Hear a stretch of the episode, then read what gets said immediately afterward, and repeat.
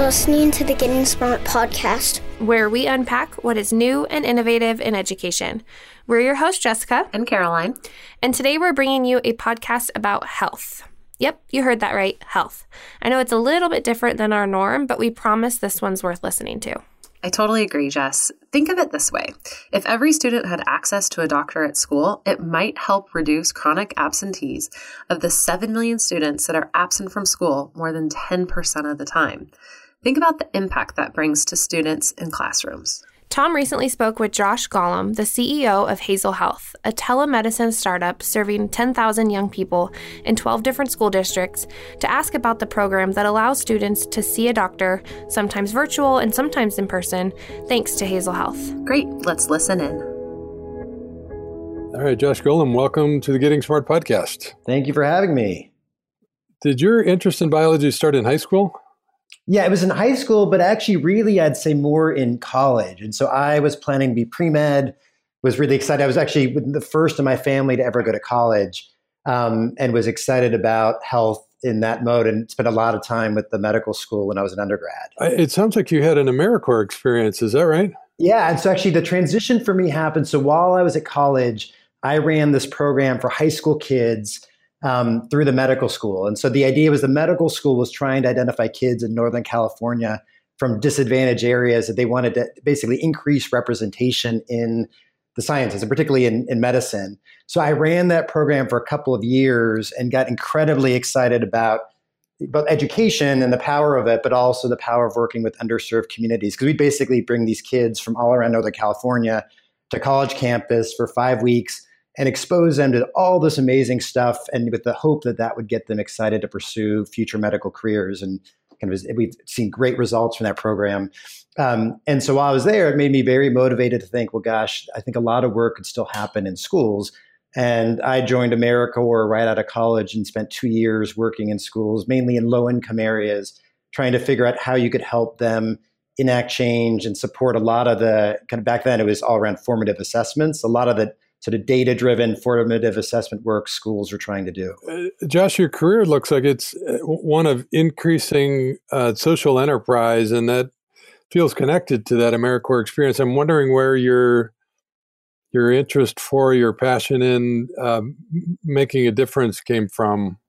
Yeah, well, I, I would say, well, some of it comes from my family and just having this incredible family. My my grandparents immigrated to the U.S. from Mexico um, my grandfather passed away at a really early age, and so my grandmother raised literally nine kids on her own from um, for many many years. And so we part of just our culture and our family was always around community and service and family. And so when I had a chance to do this AmeriCorps program, and I just saw how much amazing work school teachers were doing every day to help kids like my like me, like my family uh, and how much of a difference they're making, I just made me incredibly passionate about wanting to support what they were doing and find new ways to help communities and help kids. So, if we fast forward to 2004, you were a co-founder at DaVita. Uh, what, what, spurred the interest in uh, kidney disease? How did that opportunity come about? Yeah, and so we co-founded a company called DaVita RX, which was basically all around people who had kidney disease that had a bunch of issues around getting access to their pharmacy. And so what we you know we literally spent a couple of months going around the country and interviewing people who had kidney disease. They're typically getting dialysis, and what we found in talking to folks is that they in addition to their kidney disease, they had a number of other issues. About 60% were diabetic. Folks had high blood pressure. And so if you actually looked at how they were being treated by all these different physicians, they were on about nine different medications. Um, it was about literally about 21 pills, at least back then. It was about 21 different pills they were supposed to take. And when you looked at the data, it showed they were only taking about half of it. Um, and for a whole bunch of reasons. Sometimes it was because of the cost. Sometimes it was because they couldn't get transportation to the pharmacy because they were really sick. Uh, sometimes it was they couldn't find a pharmacist in their own language. And so we built this very patient centric model that basically tried to provide as much support for those patients as they could to increase the chance that they could get access to their medication and take it. And so it was a blast. We did that for, I was there for about 11 years. Um, and we saw terrific data where basically, and, and this feeds a lot of Hazel today, which is this idea that if you can make it easier for people to get access to the healthcare they need, they take advantage of it and they have far better clinical outcomes um, if they can get the care that they need. If we fast forward a few more years, in 2013, you took over uh, a home health care provider. What sparked the interest in that market? Yeah, and so this was interesting because I what motivated me was this actually when I was an employer, and so we actually so at, at this point we one of our um, operations was in Dallas. We had about fifteen hundred people at that site. This is for the pharmacy business, and wonderful people. We had this great culture, but um, I'd say it wasn't the most healthy culture. And so a lot of we knew there was a lot of challenges in our the employees, the folks that work there, in getting access to healthcare. And so there was a sister company that we brought in to build a clinic called this was called Paladina Health right on site. And so the idea was we we would get a doctor, put it at the site of our employer. So it was like literally right next door to my building, where it was incredibly easy access for the folks who work there and their families to get same day appointments, be able to see a primary care doctor, um, and get the care that they need. And and so this before I joined full time, I was working with them as sort of a, a, customer and just saw amazing results. And I would literally walk the floor of the pharmacy, and sometimes people would stop me and say, "Listen, I've I've never, you know, I haven't been to a doctor in four years." Uh, now that you've opened this Paladina Health Clinic, I went to the doctor. I found out I'm pre-diabetic. I've totally changed my lifestyle, my diet, my diet, and everything. I feel like this access to healthcare has totally changed my life. And so, and you know, it would thank me. And it's not always that you. It's pretty rare when you are leading something that you get thanked around a benefit. And so I fell in love with this idea of increasing access, in this case, to primary care. And so I ended up joining that company actually as the CEO to try to grow it and to bring it to more more people across the country. So the dots are starting to connect. So um, I, with the history of you know social benefit and an interest in health and and uh, and seeing the tangible benefits of improved access. Then you ran into Nick Woods a couple of years ago, who had this audacious idea of connecting K twelve students with healthcare. Uh, what made the connection, and what was exciting about that? Yeah, exactly, Tom. Well, so I think, well, so uh, I think the big thing that I saw working at Paladina is a lot of, even though we treated kids, a lot of the work we did were with people who were parents and grandparents. And a lot of what we were trying to do around health was change 40, 50 years of bad health habits. And I always had this belief that, gosh, if we could really help people get healthcare access much earlier in life, it could make an even bigger difference. And so Nick um, and a bunch of folks here were thinking about, well, how could we help kids in a school setting? And now technology has gotten to the point where there's a lot of ways you could use health without having to build a ton of clinics. You could find a way to bring healthcare to kids. And you know, for us, the model at Paladina was finding adults at where they were throughout the week, which was at work. If you want to really help increase healthcare access for kids, you go to where they are during the week, which is, of course, the school setting. And so we spent a bunch of time um, with school district partners to say, gosh, if we wanted to do something like this and give access to kids to a doctor in a healthcare set and, to, and while they're at school, how can we make the model best support kids, but also support you teachers and school nurses and administrators that are doing all this work day to day. Um, and so we spent about a year building out what would ultimately become Hazel. So, how does the Hazel Health model work? Yeah, so that at, at, its core, so we partner with school districts to build kind of virtual health clinics in a school site. And so if you imagine that somewhere in the school setting, um, there's a setup where there's a, a, both an iPad where um, they can see one of our providers, there's a stand, a whole bunch of peripheral equipment, so we can take everything from a child's height and weight, um, their um, blood pressure, we have pulse oximeter, bunch of other amazing technology that exists today that when a child comes in, if their parent has consented, um, with the school nurse, they can now see one of our doctors and get care right on site, literally within about two to three minutes. And does the school need to have a nurse or can it be a, a para assistant? What's the requirement?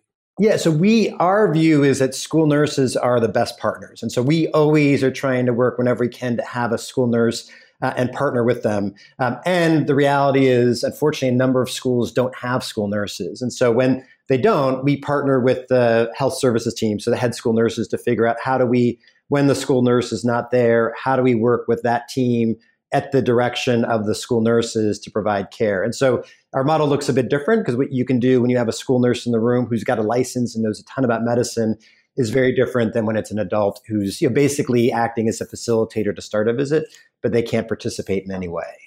So a parent would give permission. Um, a student would access the service um, on on demand. It's a it's typically when a, a, student's not feel well, they'll report to the nurse, and the nurse will access Hazel should um, should the circumstance require. Is that the typical pattern? Yeah, I'd say there's a few different paths. And so the most common thing that happens today is a child isn't feeling well in school.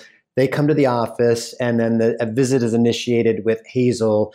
Um, and the idea is, you know, I think our first priority is that the child is healthy enough to return back to class, that we provide whatever care we need to and have them go back. And what's been great is we see about 85 to 90% of the time the kids that are coming in are actually healthy enough to go back to their class. And so that's great from an education perspective because it means the kids are getting more instructional time that day. Uh, the families are incredibly appreciative because otherwise they're getting called, and you know if you're at a job, you know, being, losing your day's pay to come pick up your child.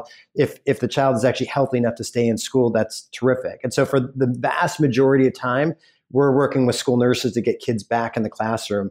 Um, now, at a broader level, we're finding that there's a lot of times, especially in the areas that we're focusing on, there's more significant issues. And so, you know, we're finding children that may have had undiagnosed or untreated asthma, where we're trying to partner with the schools and with their PCPs if they have them to try to get them the care they need and make sure they've got an inhaler or this thing called a spacer at the school site. Um, and so, for the kids that are have more significant issues, we're trying to make sure they get the treatment and the access to care that they need. So Hazel is a, a school paid model as opposed to a, an insurance model. Is that right? Yeah, that's the, where we are today. Is that schools are paying for this often with the contributions from foundations and other places, and at the same time, we're working with the health system because what we believe is happening in a lot of parts of the country where there's folks are underinsured or on Medicaid is that we're helping connect to healthcare access that might not be otherwise happening and helping save insurers on things like emergency room and urgent care visits. When you, when you actually look at the visits that our providers do with kids, a lot of the reasons that kids are seeing us are the same reasons that show up in emergency room for unnecessary emergency room visits, which is both right. you know really hard on the families and the kids, but also costs the healthcare system a lot. And so the belief is that that there's an opportunity for us to make a much more efficient model and have that part pay for part of the system. Well, I guess we could back up and and do um, some stats. Yeah, there, there's probably in most school districts there's probably uh, 10 to 20 percent of the kids that have chronic attendance problems, and and a big chunk of those have at least a health component to them, right? And because most schools get paid on average daily attendance, it's not only an academic problem; it's a it's a business problem, right? Yeah, absolutely. I mean, and I, I think usually when we start to talk to districts, Tom, they usually start with this focus. I mean, they care about attendance and healthcare access for all kids, but there's a particular focus on these kids, the chronically absent ones. And so there's, I think, 7 million kids in the country that are chronically absent, which means they're missing more than 10% of the school year. Um, and what we're finding is there's all sorts of reasons why those kids are missing. And so sometimes it is health related, like the ex- asthma example that I gave. Um, sometimes it's, it's sort of more social service related, and we can play a role in helping to connect those families um, to often the resources that already exist in a school setting. So, you know, it might be a child with the food insecurity or something we treat children who are homeless. And so we're trying to connect them to other resources that often exist in partnering with the school nurse and the social workers. Um, and you know, and there's sometimes we're unfold, uncovering you know much more significant issues where they just haven't that family hasn't ever had healthcare access, and so now that they know that we exist in the school, they're more likely to have their children that are healthy, but uh, maybe say they don't feel well in the morning, are more likely to have them come in because they know that there's someone that can treat them as opposed to getting you know they're, they're no longer worried that if i you know, my child doesn't have a fever It's 7.30 in the morning you know I have, I have three school age kids so i can appreciate this you know you're, you're one of my, my mateo my son says he doesn't feel well at 7.30 And if I'm worried about whether or not I can get into a doctor or get seen and I can't get called at work to leave, you know, maybe I have him stay with his grandma for the day so that he doesn't miss school. But now that I know that Hazel's there, again, in this scenario, he doesn't have a fever, he's healthy. I, you know, Mateo now goes into school, and I know that if he's not feeling well, I may still get called, but I know now that there's um, extra a doctor, and so we're finding that families are far more likely to send their kids into school because they know there's this extra level of healthcare access. So you, um, how, how many partners do you have? Like, how many kids are uh, are you serving now? Yeah, so we're with 12 school districts today. We're servicing about 10,000 kids, and you know, hoping to grow a lot more over the coming year. It looks like Hazel Health is uh, is still a private company. Is that right? Do you guys have any plans to raise money? Yeah, so we have raised a little bit of venture funding um, to date. Uh, so probably more uh, more to come on that front uh, in the in 2019. Yes, and likely more to come later this kind of this time next year.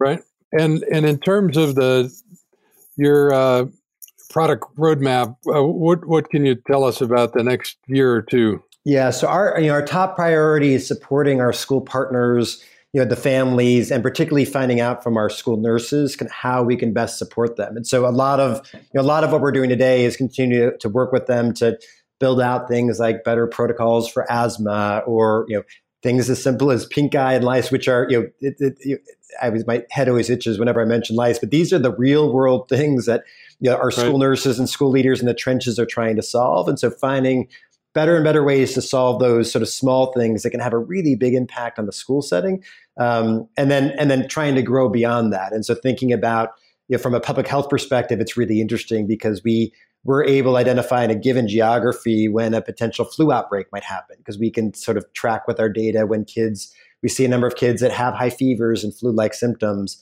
um, a lot of school nurses have been asking us to help think about mental behavioral health as things to add on to right. that. And so, right.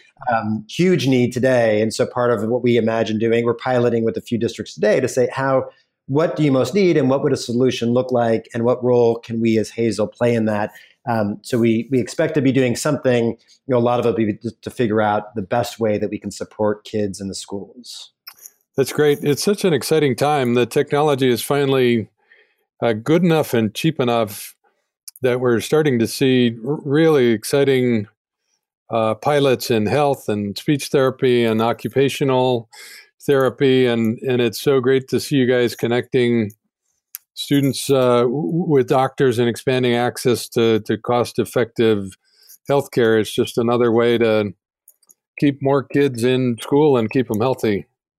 Yeah, it's I mean, it's exciting, and I I can't stress enough how much we love our school nurse partners. And I think you know, until I mean, you're a, you know this world, but I don't think I really appreciated. I'd been in schools and seen the education perspective on it my time in AmeriCorps, but I had never really sort of shadowed how much a school nurse does day to day and how much of just superheroes they are behind the scenes, making sure kids are healthy. And so, you know, what gets me most excited is when we get the feedback from them on how many more kids we're helping them serve, how many more ways that we're helping them expand their scope. And you know to really realize how valuable how key they are as resources to those communities and that there's an opportunity for hazel to help them and, and in turn help many more kids. Yeah it's great. Josh golomb uh, hazel health thanks for being on the getting smart podcast. Thank you a big thanks to Josh for taking time to chat with Tom for today's podcast. And thank you, listeners, for tuning in. If you have a free second, please leave us a rating and a review. We love to hear what you have to say, and it helps us get better.